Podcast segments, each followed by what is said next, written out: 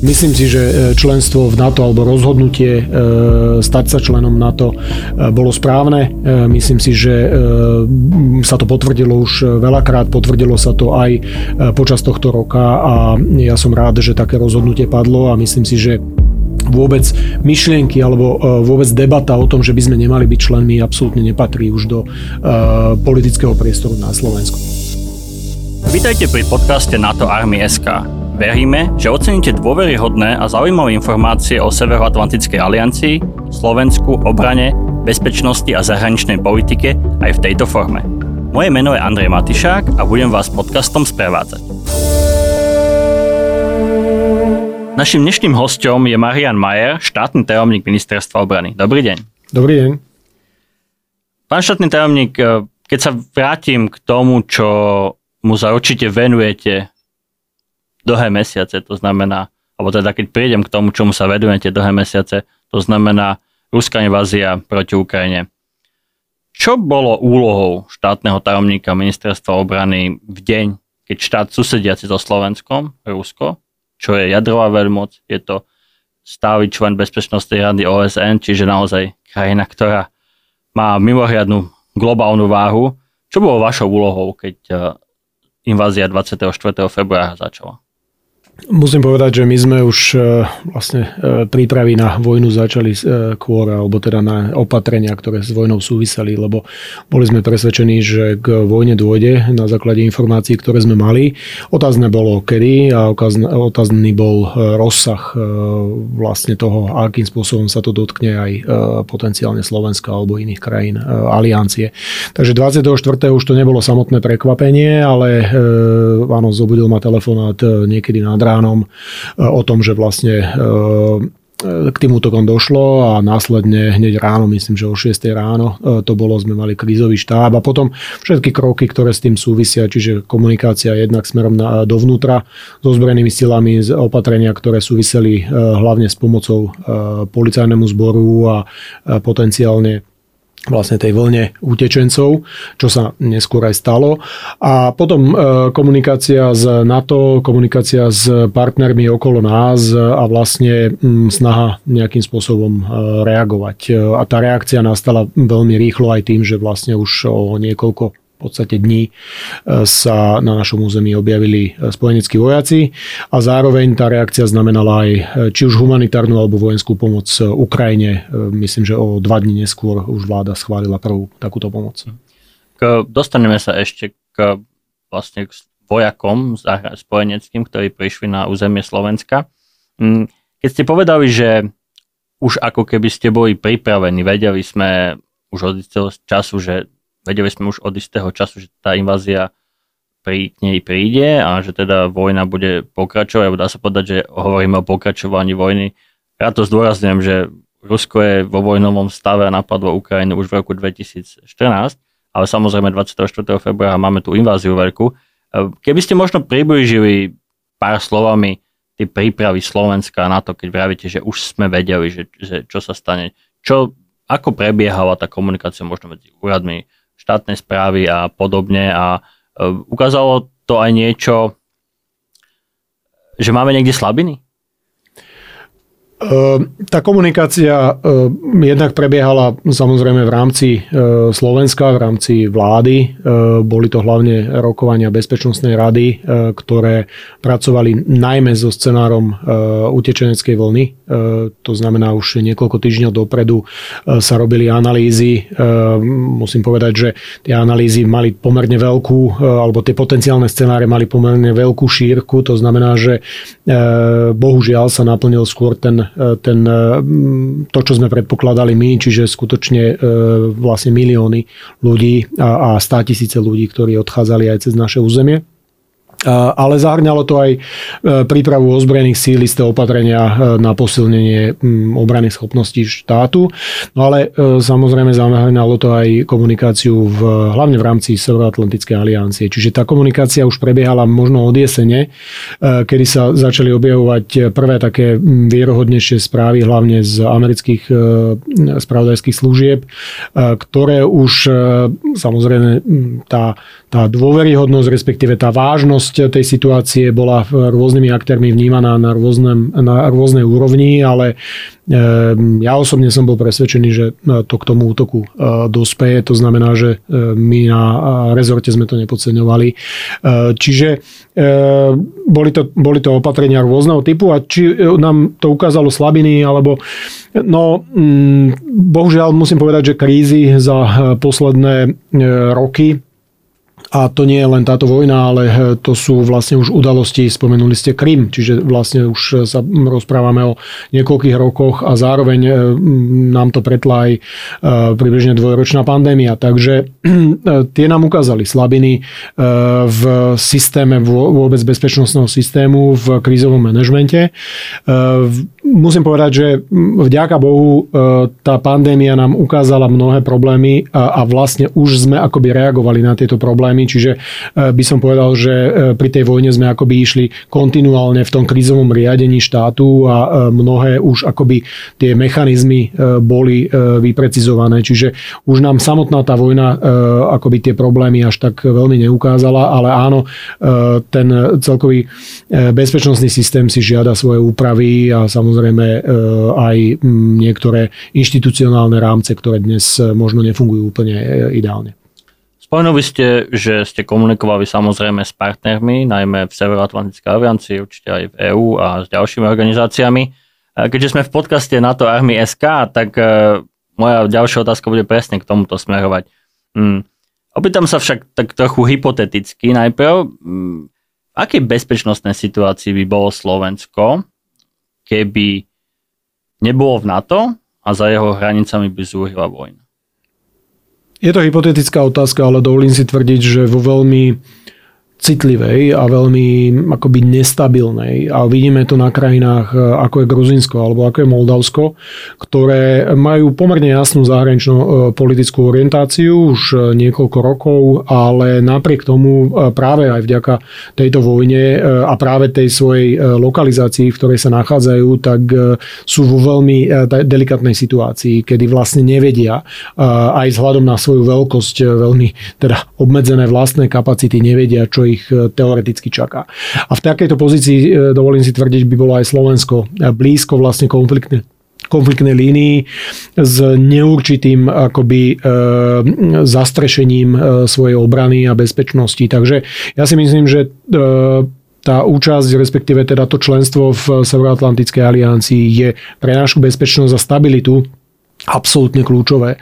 Um, ľudia si to, bežní ľudia si to asi ťažko uvedomujú, ale uh, skutočne uh, tá, ten dážnik, ktorý nám e, Severoatlantická aliancia, čo sme teda e, aj, aj my, e, dáva a vlastne aj sa to týka, už som spomínal, povedzme tej zahraničnej účasti u nás vojenskej, ale aj množstva ďalších rôznych ukotvení, ktoré to členstvo dáva, je niečo, niečo bez čoho si dnes neviem predstaviť, ako by Slovensko fungovalo. Jednak z hľadiska tých zahraničných alebo tých vonkajších hrozieb, ktoré tu okolo nás sú, samozrejme dnes e, prichádzajúcich hlavne z Ruska, ale aj z hľadiska veľmi takej e, nejasnej veľakrát e, situácie vnútropolitickej. A máme tu množstvo rôznych aktérov s rôznymi pochybnými e, cieľmi e, a s nejasným akoby e, nastavením. Takže myslím si, že je to akoby e, obojstranné ukotvenie e, Slovenska, e, lebo dnes spochybňovať členstvo je v podstate, e, v podstate akoby ne, nenáležité. E, jednoducho dnes sme e, plnohodnotnou súčasťou a myslím si, že takto je to správne. Čiže keby bolo Slovensko neutrálnou krajinou, nedá sa povedať, že by sme sa pod to tak povediať vedeli schovať, že by nás tá vojna obišla. Táto, e, tento mýtus neutrality sa tu objavuje dlhodobo, objavoval sa od 90. rokov, kedy vlastne Slovensko si hľadalo akési e, zahranično-politické ukotvenie, nastavenie, smerovanie a boli tu vlastne niektoré politické síly, ktoré vlastne tu hovorili o e, neutralite.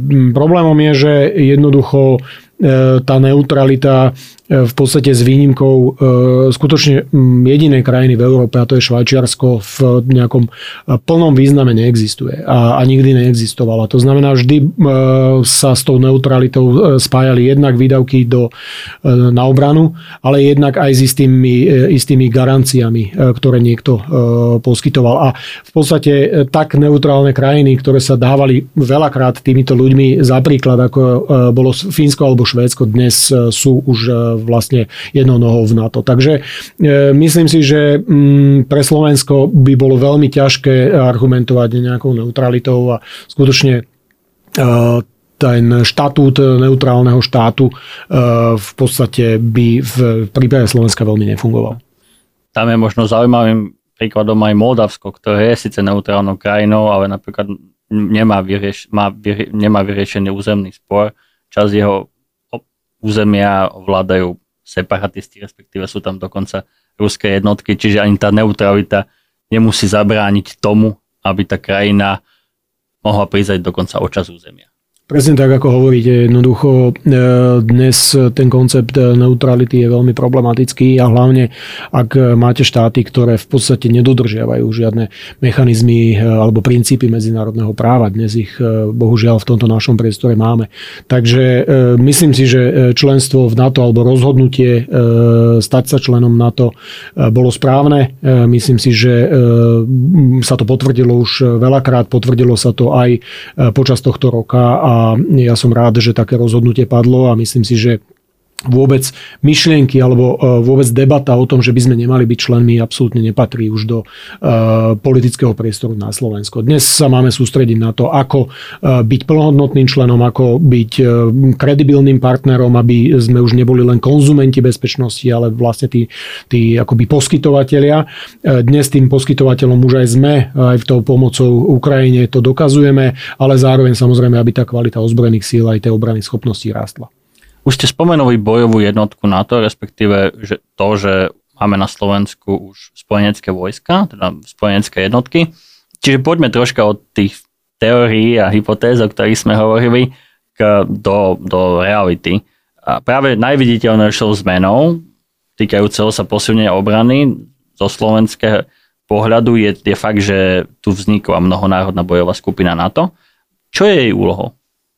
Jej úlohou je hlavne e, posilniť odstrašenie e, voči vonkajšej hrozbe e, voči Slovensku, ale voči v podstate aliancii ako celku. Čiže nie je to rozhodujúce, že je to práve na Slovensku, rozhodujúce je, že vlastne aliancia ako celok reaguje. To znamená, že takéto bojové skupiny postupne vznikli už v minulosti aj v iných krajinách, v Pobaltí, aj v Polsku a v reakcii na udalosti tohto roka a na útok Ruska voči Ukrajine, tak postupne vznikli aj na Slovensku, v Maďarsku, v Bulharsku a v Rumúnsku. Takže e, dnes je to mm, približne nejakých 1400-1500 e, vojakov, ten e, mandátový počet je väčší, čiže je tam ešte priestor o nejaké dodatočné sily a sú to sily z viacerých krajín Severoatlantickej aliancie pod vedením Českej republiky, ale spomeniem aj Nemecko, Holandsko, Spojené štáty americké, Slovinsko, e, za čo sme vďační, že tieto krajiny e, reagovali veľmi pozitívne. Zároveň každá tu má iný komponent e, vlastne z hľadiska tých, tých vojenských kapacít, takže skutočne touto účasťou nie je to len o tých 1400 vojakoch, je to aj o vojenskej technike, ktorá s nimi prišla, približne rovnaký počet techniky. A zároveň je to samozrejme o tom, že nemusí nemusíte mať eh, niekde 20 alebo 30 tisíc eh, vojakov, aby ste mali ten eh, odstrašujúci efekt. Čiže dnes aj týchto 1400 alebo nech je to aj plný počet mandátový 3000 vojakov urobí skutočne odstrašenie niekoľkonásobné. Čiže toto je akoby hlavná úloha. Samozrejme tá čiastková úloha, ktorá s tým súvisí, je precvičovať spoločné pôsobenie s našimi ozbrojenými silami alebo teda medzi tými krajinami navzájom a zároveň precvičovať potenciálne e, plánovanie a nasadenie e, vojakov v tomto priestore, ak by bolo potrebné e, sem nasadiť väčší počet síl v prípade nejakého skutočného priameho ohrozenia nášho teritoria. Čiže to prispieva aj k lepšej spolupráci medzi jednotlivými krajinami a medzi najmä teda tým, najmä, najmä k tomu, ako fungujú ozbrojené sily, ako fungujú vzájomne jednotky, pretože napriek tomu, že sme v NATO, tak každá, každá krajina má samozrejme aj vlastné ozbrojené sily, ale keďže tu máme, tu máme vojakov z rôznych krajín, tak vlastne aj slovenskí vojaci majú možnosť si by som povedal, aj si vymieňať skúsenosti, ale zároveň aj lepšie fungovať e, spolu. Je to tak? Je to presne tak. E, samozrejme s tou účasťou je spojený vlastne kontinuálny e, výcvikový proces.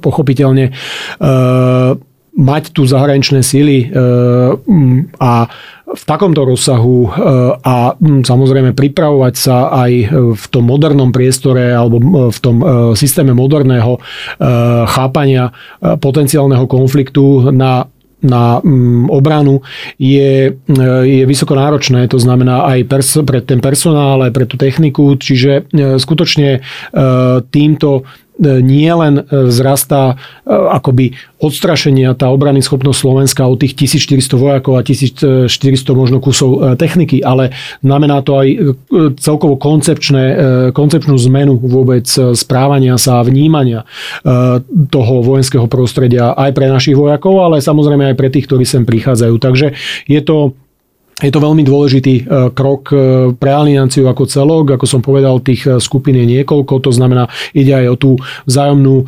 interoperabilitu, používame toto slovo, čiže tú kompaktnosť tých vojakov v celom tom východnom priestore NATO. Čiže skutočne myslím si, že aliancia sa týmto posunula do ďalšej akoby fázy posilnenia tej svojej, toho svojho teritoria. Ak sa vrátim k ruskej invázii, mm, Slovensko je do istej miery špecifická krajina, aj keď samozrejme nie je jediná, z, povedzme zo štátov NATO alebo EÚ, kde existuje pomerne veľká skupina ľudí, a prieskumy to potvrdzujú, ktorá má blízko k tým ruským pohľadom, alebo dokonca ich aj, aj priamo preberá. A samozrejme v demokratickej spoločnosti platí to, že ľudia majú právo na názor a tak to aj má byť. Na druhej strane však vieme, že Rusko tie dezinformácie využíva vyslovene na vplyvové operácie na to, aby v podstate ovplyvnilo politiky štátov, aby, keď to tak zjednoduším, aby tie krajiny niekedy boli na to Rusko povedzme mekčie a podobne. Mm, ako sa toto prejavilo po invázii a ako Slovensko bojuje e, s takýmito vplyvovými operáciami aj v rámci NATO? Ja som rád, že e, dnes už minimálne v rámci vlády, ale aj myslím si, že v rámci akoby takého širšieho politického povedomia e, nie je pochyb o tom, aj e, o tom, že tieto vplyvové operácie tu prebiehajú alebo prebiehali. A zároveň takéto uvedomenie si na tej najvyššej úrovni, že skutočne musíme robiť adekvátne kroky, aby sme im zabránili a aby sme v podstate posilnili takú tú odolnosť spoločnosti, či už politickej alebo aj tej nepolitickej kritickej eh, voči eh, takýmto takýmto tlakom. Eh, takže som rád, že mm, sa nám podarilo za, tie, za tých niekoľko mesiacov, ale nie je to len o tom období od začiatku vojny. To uvedomenie si nastalo už, dovolím si povedať, skôr a súviselo to aj s pandémiou, kedy tiež sa v istej miere takéto veci objavili a boli viditeľné, tak zahrňalo to také okamžité kroky, napríklad e, vyhostenie e, niekoľkých desiatok, e, dokonca tzv. diplomatov z ruskej ambasády, ktorí tu takúto činnosť robili, aj s pomocou vlastne ich akoby slovenských partnerov. Zároveň to ale zahrňa ďalšie také systémovejšie opatrenia, ktoré, ktoré nie sú niektoré sú realizovateľné z krátkodobejšieho horizontu, ale mnohé z nich e, z takého dlhodobejšieho a vyžiadajú si istý čas. To znamená, e, zahrňa to posilňovanie e, personálnymi kapacitami jednotlivých ministerstiev alebo teda štátnych organizácií a úradov, ľuďmi, ktorí dokážu akoby identifikovať a dokážu nastavovať vlastne to konanie tých, tých inštitúcií v snahe eliminovať alebo minimalizovať negatívne dopady, e, zlepšovať aj komunikáciu e, štátu e, voči, voči verejnosti, ale zároveň zahrňa to aj ďalšie legislatívne opatrenia, opatrenia, ktoré súvisia s rôznymi zmenami v oblasti napríklad kontroly zahraničných investícií, kontroly vôbec finančných tokov na Slovensku, komunikácie s médiami, komunikácie s akademickým sektorom, akým spôsobom vlastne prebieha podpora ich činností, ako vlastne tá činnosť vyzerá a tak ďalej. Čiže je to celý súbor opatrení. Za všetky dovolím si spomenúť tzv. akčný plán boja proti hybridným hrozbám, čo je vládny materiál, ktorý zahrňa niekoľko desiatok e, opatrení rôzneho typu s rôznou zodpovednosťou e, jednotlivých, e, jednotlivých ministrov alebo teda predstaviteľov štátnych inštitúcií. Takže bohužiaľ musím povedať po, mm, po dekádach vlastne podceňovania tejto témy to nie je jednoduchá úloha, nie je to úloha ani na pol roka, ani na rok, ale myslím si, že sme sa vydali správnym e, smerom a je dôležité, aby sme v tomto e, zotrvali. A dúfam, že teda sa to potom prejaví aj pozitívne na e, tých prieskumoch, ktoré ste spomínali, respektíve na celkovom nastavení hlavne verejnosti na Slovensku. Slovensko od začiatku invázie pomáha Ukrajine rôznymi spôsobmi, humanitárne, finančne a samozrejme aj vojensky. Mm, vieme však, že predsa len nie sme taká veľká krajina. Už sme nejakým spôsobom vyčerpali možnosti, ako Ukrajine vojensky ďalej, ako Ukrajinu vojensky ďalej podporovať. Napríklad sa stále dlhodobo sa riešili stíhačky MiG-29, možno ešte tie by mohli ísť, ale máme ešte niečo, čo vieme Ukrajine, s čím vieme Ukrajine pomôcť? Ja by som, ak dovolíte, ešte nespomínal všetky možno ESA z rukáva, ktoré potenciálne e, máme. Mm, je to tak, e, Slovensko má obmedzené možnosti svojou veľkosťou, samozrejme svojím stavom e, ozbrojených síl. Myslím si, že ale to, čo sme ukázali za posledných 8 mesiacov, že hráme v akoby vyššiu, vyššiu hru, vyššiu ligu, je to vidieť, je to počuť aj tým, akým spôsobom sa s nami partnery bavia. Na túto tému pomáhame postupne v, v nejakých akoby fázach. E, nedávno, myslím, že dva týždne je tomu e, vláda rozhodla o pomoci e, v ďalšej fáze, či už 30 bojových vozidiel pechoty, alebo rôzna ďalšia munícia. Áno, mm, stíhačky MiG-29 sú jednou z ďalších možností. Tam je to trošku komplikovanejšie, jednak aj z hľadiska toho, akým spôsobom tá ukrajinská strana by ich mohla prijať. Predsa len je to veľmi sofistikovaný, stále veľmi sofistikovaný systém a nie je to e, také jednoduché len tak e, poslať e, na to boisko z hľadiska potenciálneho využitia, ale zároveň je to skutočne aj technika, ktorá má stále svoju hodnotu a musíme aj toto brať do úvahy z hľadiska aj hospodárnosti E, na Slovensku. Takže e, snažíme sa hľadať nejaké dobré riešenie tak, aby e, bolo výhodné, ak to tak mám povedať, pre všetky strany. Takže, takže neviem teraz, alebo nie som teraz v nejakej pozícii oznámiť nejaké konkrétne riešenie, ale robíme na tom. Ale hľadáme aj ďalšie možnosti, čiže áno, tých možností už nie je toľko, ako ich bolo niekde pred tými 8 mesiacmi, ale stále si myslím, že má máme e, snahu hľadať riešenia, možno aj také, ktoré dnes by nám úplne e, na prvú nenapadali a e, trošku byť kreatívny. Ale v tomto chcem oceniť hlavne spoluprácu a to sa vraciame do tej diskusie o NATO a o tej medzinárodnej spolupráci, skutočne diskusiu medzinárodnú s našimi partnermi a spojencami na to som sa vás ešte chcel opýtať, tak na záver, keď hovorím o tých stíhačkách, Slovensko v tejto chvíli pomáhajú chrániť vzdušný priestor partnery. Funguje to dobre? Ste spokojní s tým, ako sa to podarilo?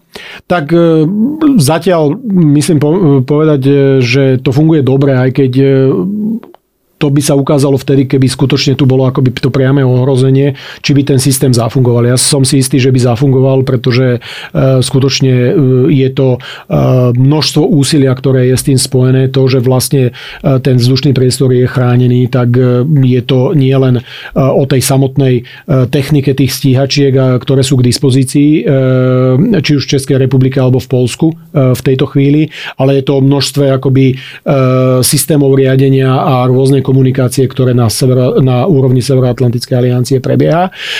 A zároveň týmto samozrejme veľmi oceňujem a ďakujem partnerom z Českej republiky a z Polska, ktorí veľmi ochotne a veľmi promptne reagovali na túto našu požiadavku. A aby som to postavil do toho širšieho rámca, to, čo som vlastne začal, že tá medzinárodná spolupráca sa ukázala ako kľúčová dnes máme viacero formátov, aj okrem samotnej Severoatlantickej aliancie, viacero formátov v takých menších skupinách, kde tá debata o pomoci Ukrajine prebieha. E, myslím si, že sa ukázali e, tie formáty ako efektívne. E, výsledkom toho aj vlastne tá naša pomoc v mnohých ohľadoch už bola.